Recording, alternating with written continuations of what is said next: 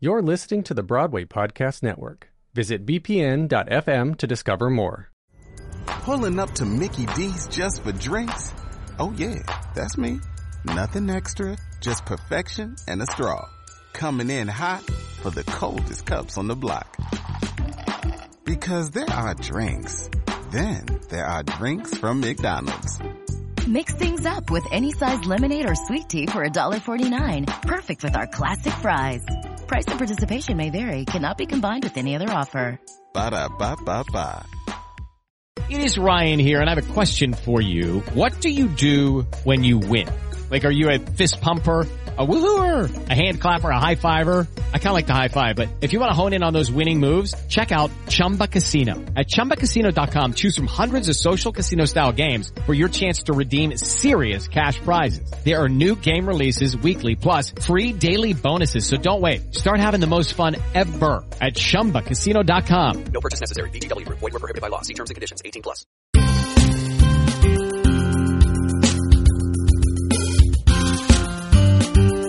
Welcome to Stagecraft, Variety's theater podcast, taking you backstage and behind the scenes with the stars and creators of the hottest shows on Broadway, off Broadway, and beyond. I'm your host, Gordon Cox. On this episode of Stagecraft, I'm talking to the writer and performer Phoebe Waller Bridge. American TV viewers will know her as the creator and star of the buzzy Amazon series Fleabag, or as the leading creative force behind the BBC America hit Killing Eve. And on the big screen, she's carved out a place in the Star Wars universe as the voice of a droid in Solo. But her breakout came on stage at the Edinburgh Fringe Festival in 2013, where the one woman show that inspired Fleabag had its award winning premiere. Some six years later, Waller Bridge has returned to that play, also called Fleabag, for a sold out run at the scrappy Soho Playhouse in downtown New York. And she's doing it just as the second season of Fleabag the TV series gears up to arrive on Amazon Prime in May, while her twisty, surprisingly funny psychosexual thriller Killing Eve hits both BBC America and AMC in April. Hey, Phoebe, thanks for being here. Oh, my pleasure. Thanks for having me. Um, so, before we talk about uh, what it's like for you to do Fleabag now on stage, tell us a little bit about what where you were in your life when you made the show and what sort of prompted you to do it back in 2013.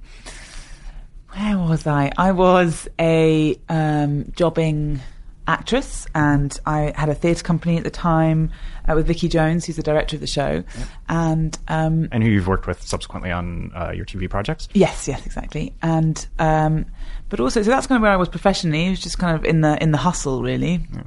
Were you a Um, writer? Did you write also? Well, I'd started doing little short plays for our theatre company uh, called Dry Write, and we used to do these like monthly events where we would get writers, we'd produce them, and Vicky would direct on the night, and we'd get sort of ten to fifteen writers to write um, a short play to a specific brief, and the brief was always sort of um, targeted at getting the audience to have a particular type of reaction. So it would always be like either make the audience fall in love with the character in under five minutes, or make a guilty character uh, forgivable or any of those things. And um, for the first sort of year of doing those, I didn't write anything. And then there was one, like one month when we did one when uh, I had an idea, and I sort of said to Vicky, I kind of want to, kind of want to write this down. And then she made me. I have her to thank for my writing career. Um, she made me, and then I wrote it, and, so, and then that went really well. And so that was the first time I felt like, oh, I actually feel like I could do this, and I really enjoyed it, and it was such a thrilling experience, like writing stuff, and then and I performed that very short play as well.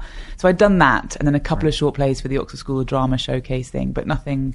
Um, Nothing just for me, nothing solo, and nothing bigger than that. Right. Yeah. And so, what prompted you uh, to try Fleabag? And what was it? Also, what was there in the sort of ideas and themes and the character that you really wanted to tackle? Well, it started because a friend of mine, another friend of mine, uh, Deborah Frances White, who now uh, runs the Guilty Feminist podcast, and Oh. it's now like a hella big deal. Yeah. and this is when we were all sort of scrabbling around together all at the same time. And she did a um, a night with comedians uh, at the London Storytelling Festival, and then she had a slot free, and she said, "I've got like seven comedians coming. They're all telling stories. Would you like a ten minute slot to come and do this?" And I, and I was suspicious that she was asking me to do stand up, which I've always been terrified of doing. But she reassured me that I could sit down and it could be like I could have the page, and it wasn't such a kind of comedian led thing. And so I just said, oh, to hell with it. I'm just going to do it. I'm going to commit myself to this. It's an audience that I don't really know because it's a comedy audience. I was like, if I bomb, no one's going to know.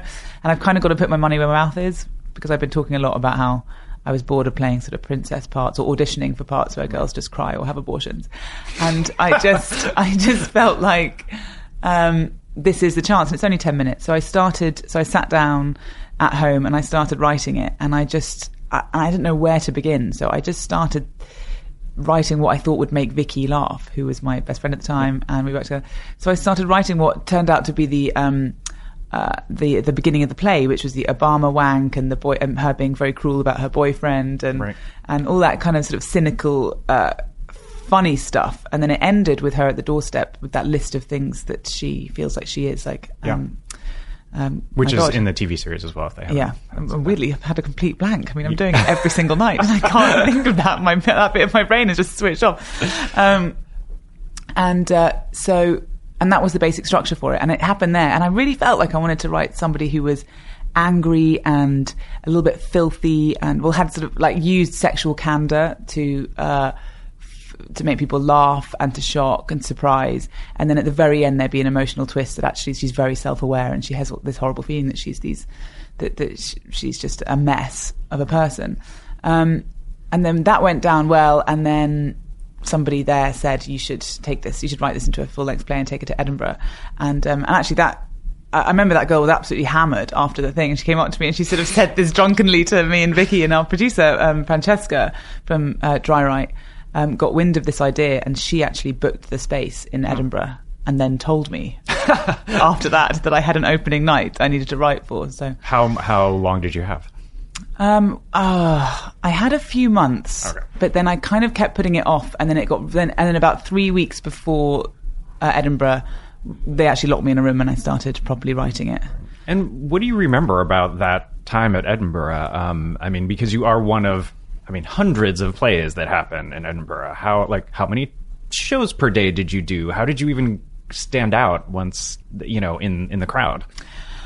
Well, I did one show day at like I think it was ten forty five at night, Mm-hmm, sure. and at the um at the underbelly in the big belly space, so it's kind of like a cave, and uh, which felt appropriate. And um, I guess because it was something I never thought I was going to do, um, and there wasn't really anything going a- else going on in my career acting wise. I mean, there were bits and pieces, but nothing. And I just thought I've just got to, we've just got to go and do this. We've got nothing to lose. If this goes badly, it's okay because it was never on my list, you know. And so went up there just feeling like bring it on. and uh, we're going to make the most out of this that we can. It's a tiny little group of us. It was me, Vicky, um, Francesca, my sister um, Izzo did the music, and then our stage manager Shah, and um, and up we went. And then I just remember it was just a stool in Edinburgh, and we just sat down on the first night. And I didn't have the final line of the play until the train on the way up. I mean, the whole thing just felt so. It was really intense. Uh, coming up with it because it was basically a three week writing pro- um, process but I knew that I was cramming in years and years and years of things that I felt. And um, and then did that and then on the first night we just had this amazing response and we sort of were like oh god maybe this is maybe something's sort of happening here. And then we got good reviews and then the the word of mouth got came. round and then people came. Yeah, yeah. And from an observer's perspective, I feel like uh, what happened with Fleabag is sort of the dream for a lot of performers and creators. Like you sort of get discovered at a festival, yeah. and like th- your career explodes, and suddenly you're making TV shows and you know playing Yeah, a robot really. in, uh, in Star Wars.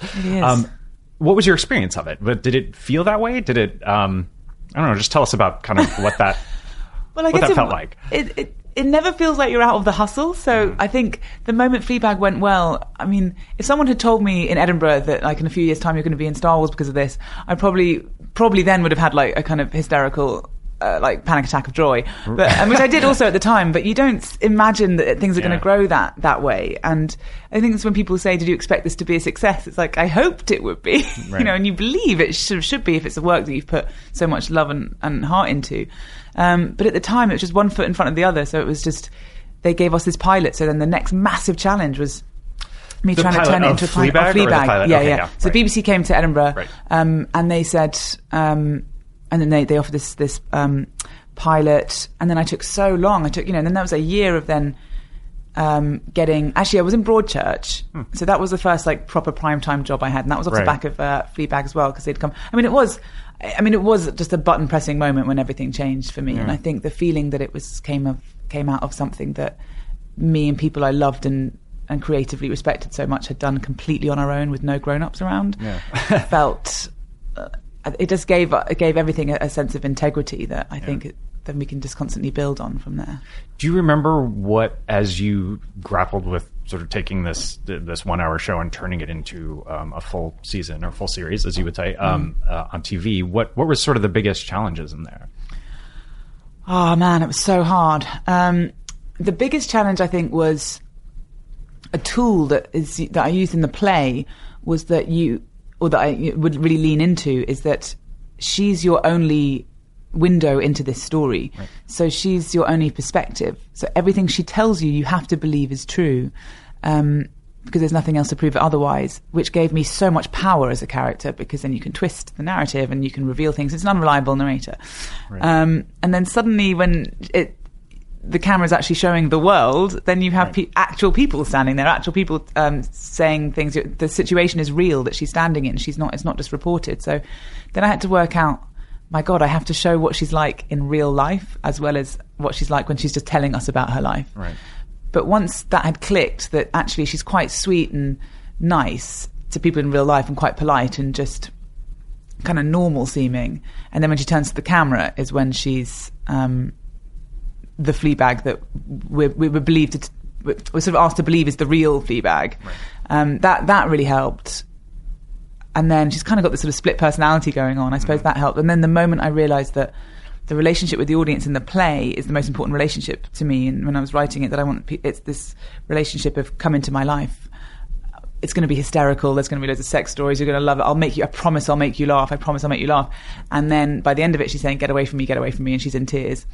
Um, and I wanted that experience in the TV show. So when I realised that at the end of the series, she'd actually be running away from the camera rather than beckoning it in, hmm. that was a sort of that solidified the arc for me. Right. Yeah. But I took so long doing the pilot that I mean, at one point the BBC were like, "Don't bother," and we had to go in through another direction to say, "No, no, no, Oh, really? this Oh. yeah, yeah." So they did. So I mean, it's it was.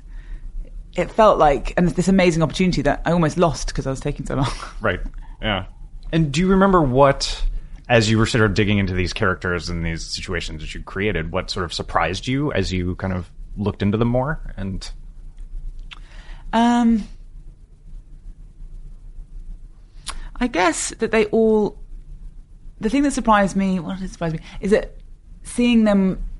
The moment people surprise Fleabag, actually, was the moment was when it started getting again really fun in the writing because the idea I had the idea that she is creating this show and she's is this in the TV show or the the writing the TV show? Yeah, yeah, yeah. So once the, camera's out, and the idea is that she's kind of pressed record and said, "Hey, this is in it." And she, like at the beginning of the series, um, she cuts people off. The edit cuts people off when she's bored of them um, in the like first couple of episodes and stuff. And so she has total control over the storytelling.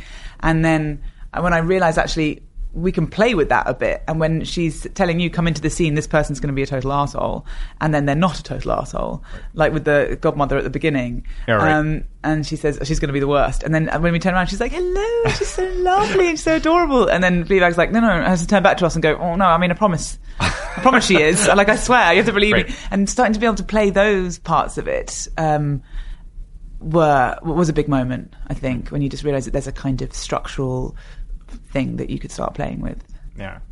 And then season two hasn't started for us yet. It's uh, going in the UK. Um, what is that? I assume the new season is entirely new material because I feel like you've kind of taken all you could out of that uh, that hour long Yeah. stage show and put it in the in the TV show. Um, how hard was that to do? Was that uh, and it you know it took it took a few years. Um, Yeah. Was it- Well, I decided not to do it. okay, that was that was one of, that was my first Yeah. question actually.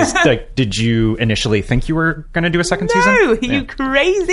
It had a perfect ending. I was like, it was just like at the end of that, I was like, I know, because at the end of the play, it's like I would never write Fleabag to the play, Right. you know. So I was like, how am I going to do this? And then I thought about it, thought about it, and, and I felt like so smug with the integrity, the artistic integrity of like, I'm not going to do it again. I'm going to break all the rules and only do one season.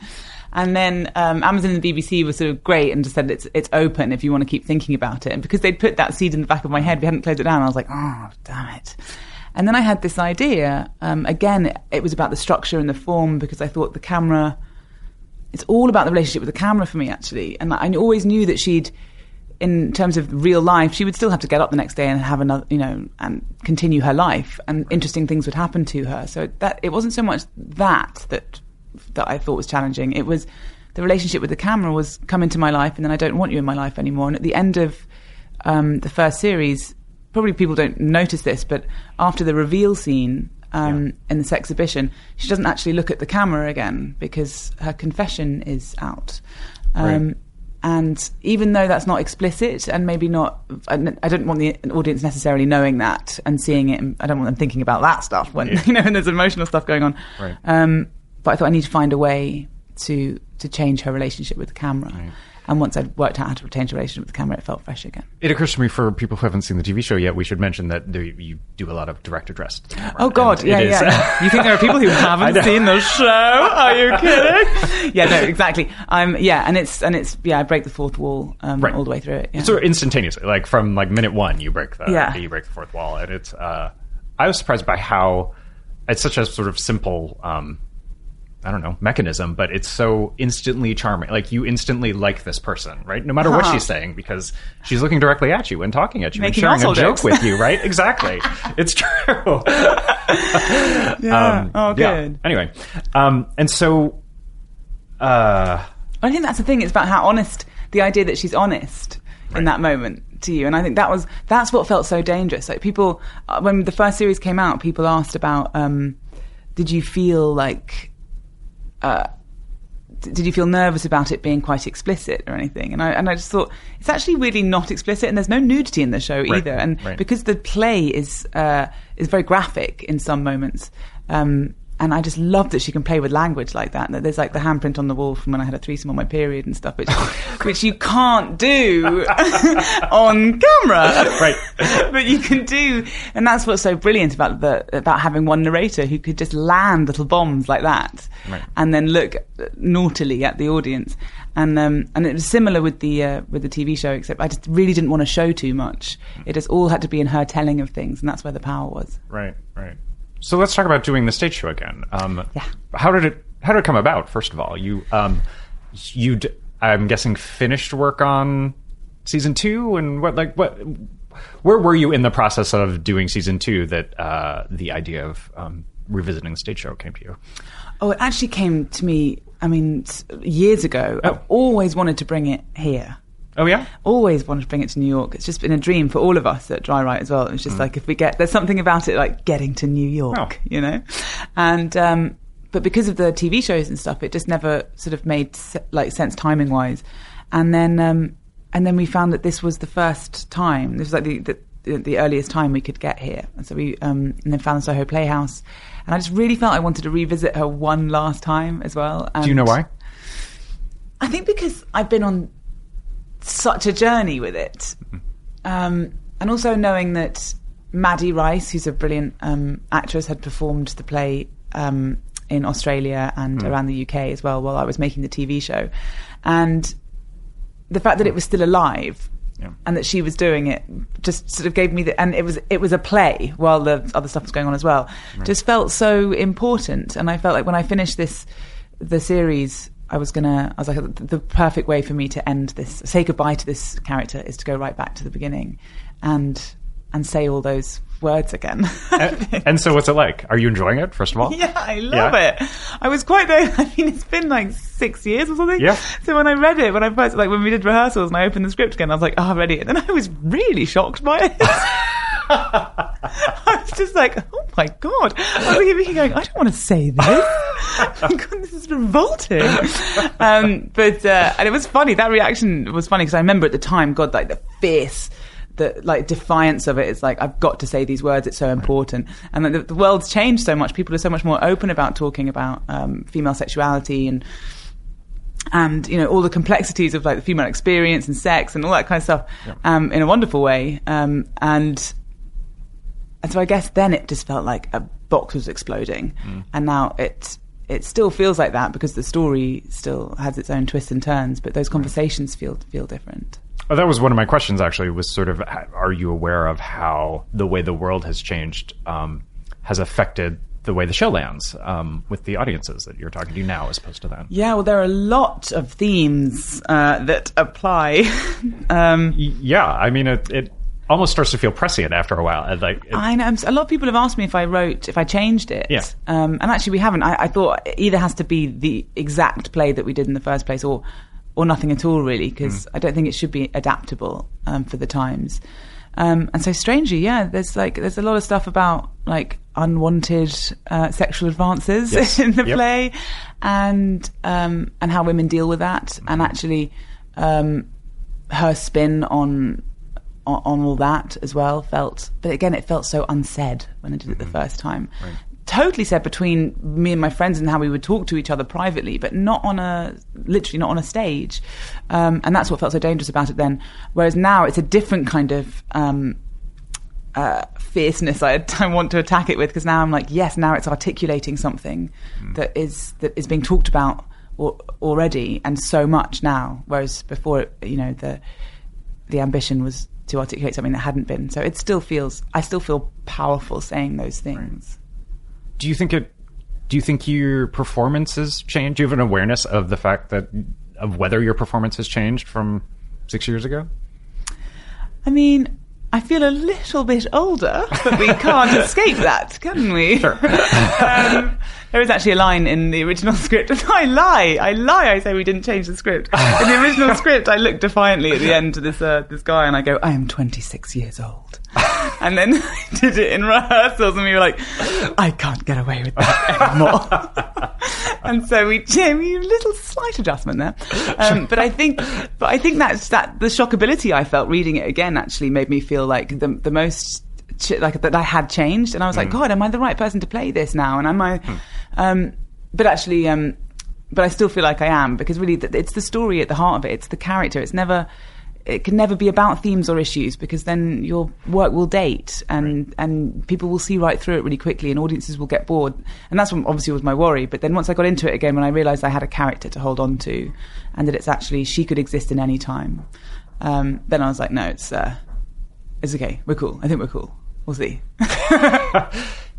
Did all the work you've done with the character, playing the character on the TV series, did that influence how you play her now, or are you aware of that at all? Probably in some ways it's deepened the character. There's something strange about playing a character you know the future of. Yeah, yeah. Rather Uh-huh. than being able, because you can't do anything with that on stage. You're not like, it's okay, baby, you're going to be fine. Or not. Um, we'll see how the season Yeah, two we'll rolls see. out. I was going to say we'll see how season two ends. Yeah. Um, but I think it's definitely it definitely deepens my relationship with the character. Yeah. Um, but um, but I don't think it would affect the performance. My agent said like there's one character called Joe in the play, and I was like, "Do you think it's changed?" And she said, "I think you played Joe a bit better."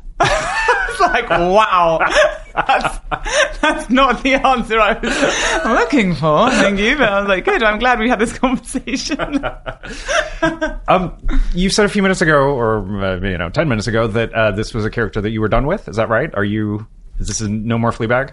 Yeah, I mean, I love the idea of. Um, I don't think I'll do the play again. I don't, and I don't think I'll do a season three before I'm fifty. Why? Do you uh, do you have a sense of? I mean, I feel like it comes from. It takes so much out of me, and it gives me so much energy at the same time. This character, um, that I feel like I just need to go and do some more stuff before I find out where she gets to next. Because she was in the first series and in the play, she's stuck. She's in a kind of, she's in a rut, an emotional rut, and a familial rut, and a relationship rut. I mean, everything's just stopped. And the second is when things start to dislodge in the, the second series and dislodge, and something starts moving for her again. Mm. And I suppose the next one for that would literally be her like on a slide or something. I don't know. Right. like, she'd have to be going full pelt, and I don't know what that would be yet. So I'd say I'd say no. I, d- I haven't planned that far ahead. Right. But I'd love the idea of the next time we see her as me at fifty, Yeah. looking down the barrel. Yeah. Um, in addition to Fleabag, both on stage and on screen, uh, Killing Eve, the second season of Killing Eve, is coming out. Let's talk a little bit about that. Partially because I'm I'm obsessed with it, and also partially because I feel like, um, when I, at least when I first heard about the project, it felt like sort of a conscious pivot for you in terms of the kind of work you do. Was that was that strategic at all, or was that like how much did you think about kind of, oh, this is people might perceive this as something different than what they might than the sort of relationship comedy that they might associate with me otherwise. Yeah, I was super aware of that. I didn't go looking for it though. I went, um, and I wouldn't have. I don't think I would have come up with it on my own. It was um, uh, Sid Gentle Films, the production company, and Sally Woodward Gentle came to me when the when I just brought the play back to London, the play of Fleabag back to London, Right. and she and it was really out of left field, and she just contacted my agent and said, "Do you think Phoebe would be interested in doing these?" Uh, adapting these spy novellas, Right. and I was sort of like, I mean, so cool that that she thought that, you know, Yeah. and that it was it was her her imagination that thought go go that direction rather than you know uh, someone who's done that before. Um, but then the decision to do it was, you know, I mean, I read the books and loved the characters so much and loved what Luke Jennings had had created, and it felt like one of those things that it seemed so obvious that it takes somebody who's genuinely like smarter than everyone else to come up with something so simple and brilliant, which is a female to female cat and mouse. And I read this and I was just like, Luke.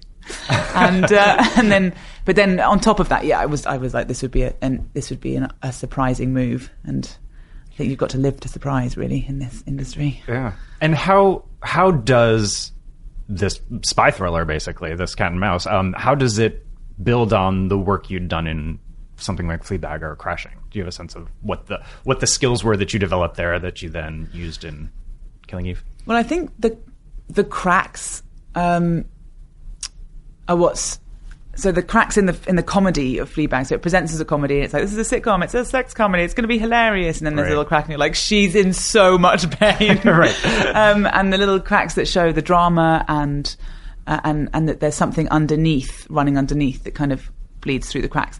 And it was that way round for the, for Fleabag. And so I think I took that, have what I'd learnt from there, and moved it to okay, this is a spy genre, but but that, that it has cracks that show something else. And I thought bringing the comedy in and bringing all that relationship and heart um, from which could lie beneath that. So I, I I knew how to set. By then, I knew how to set something up to look like one thing, and then skewer it so it reveals itself to be something else. And I think the best way to keep something fresh is that it has to keep revealing itself as something different. It has to keep evolving as the show goes on, and um, and I think I'd learnt that with Fleabag that every episode you have to reveal something new, not just have a new plot line. It has to reveal something, layers. You have to, the audience have to believe that there are endless layers to these characters, and I think that's what I'd, I'd taken into Killing Eve.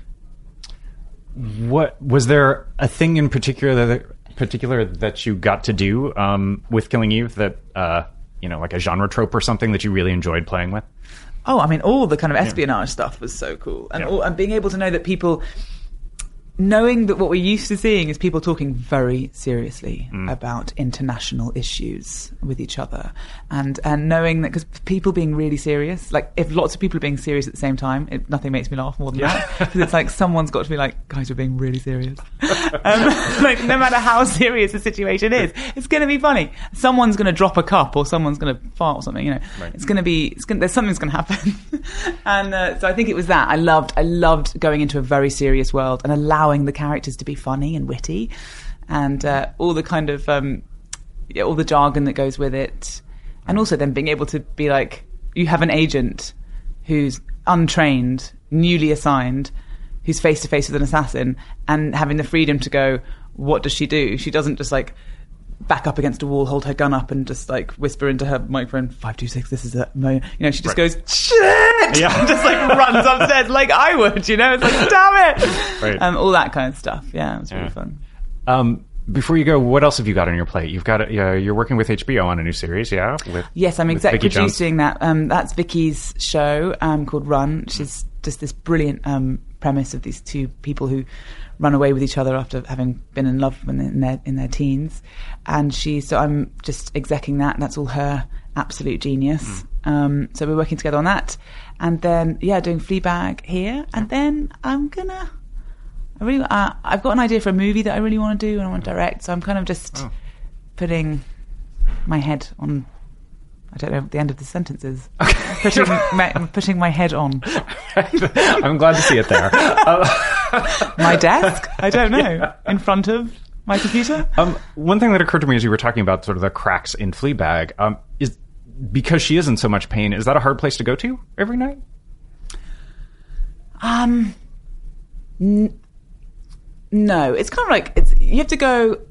It, it can be a little bit exhausting. I don't feel like it's an exhausting show because people keep saying, "My God, that must be so exhausting." I'm like, I know. I stand up twice. Ooh, it's- it's, it's pretty exhausting. It's pretty exhausting. It's a marathon, 65 Um, minutes. I know. exactly. So I'm always like, no.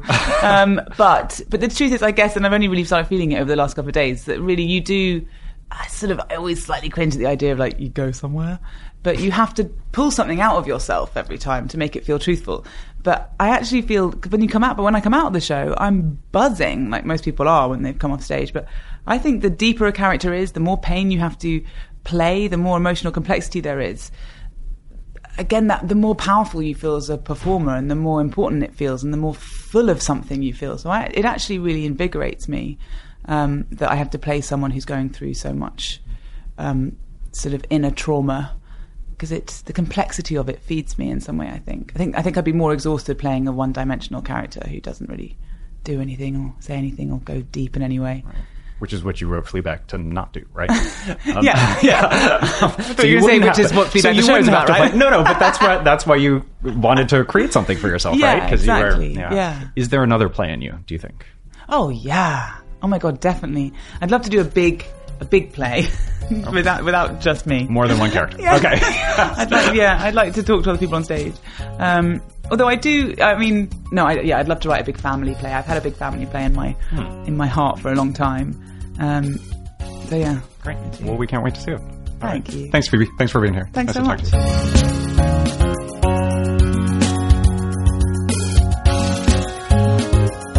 That was Phoebe Waller Bridge, now starring in Fleabag at the Soho Playhouse through April 14th. On Amazon Prime, the second season of Fleabag, the TV series, bows May 17th, and season 2 of Killing Eve premieres April 7th on both BBC America and AMC. If you like what you've heard on this and other episodes of Stagecraft, we'd love it if you would rate and review us on iTunes and subscribe wherever finer podcasts are dispensed. And for fans of podcasts, I'll be in Nashville from May 31st through June 2nd for the first PodX conference, bringing together your favorite networks, podcasters, and podcasts, from true crime and politics to pop culture and storytelling to, of course, theater and stagecraft, all in one weekend. On the next episode of Stagecraft, I talk to Celia Keenan Bolger and Gideon Glick, two Broadway favorites who are playing young, real young, in Aaron Sorkin's hit stage adaptation of To Kill a Mockingbird. Until then, see you at the theater.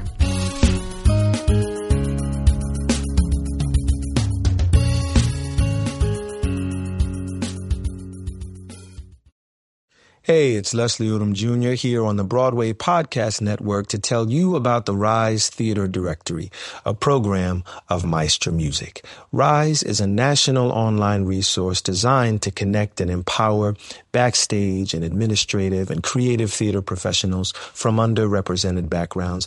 If you work or aspire to work in the theater community, this can help you find your next project. And if you hire theater professionals, search the Rise Theater Directory to find your next team. Create your profile now and get more information by visiting risetheater.org. That's theater with an R-E, R-I-S-E, T-H-E-A-T-R-E dot org because only together we rise. Hi, y'all. This is Kristin Chenoweth. Hi, I'm Gloria Estefan. This is Sara Bareilles. Hi, I'm Patti LuPone. This is Lin-Manuel Miranda. You're listening to the Broadway Podcast Network.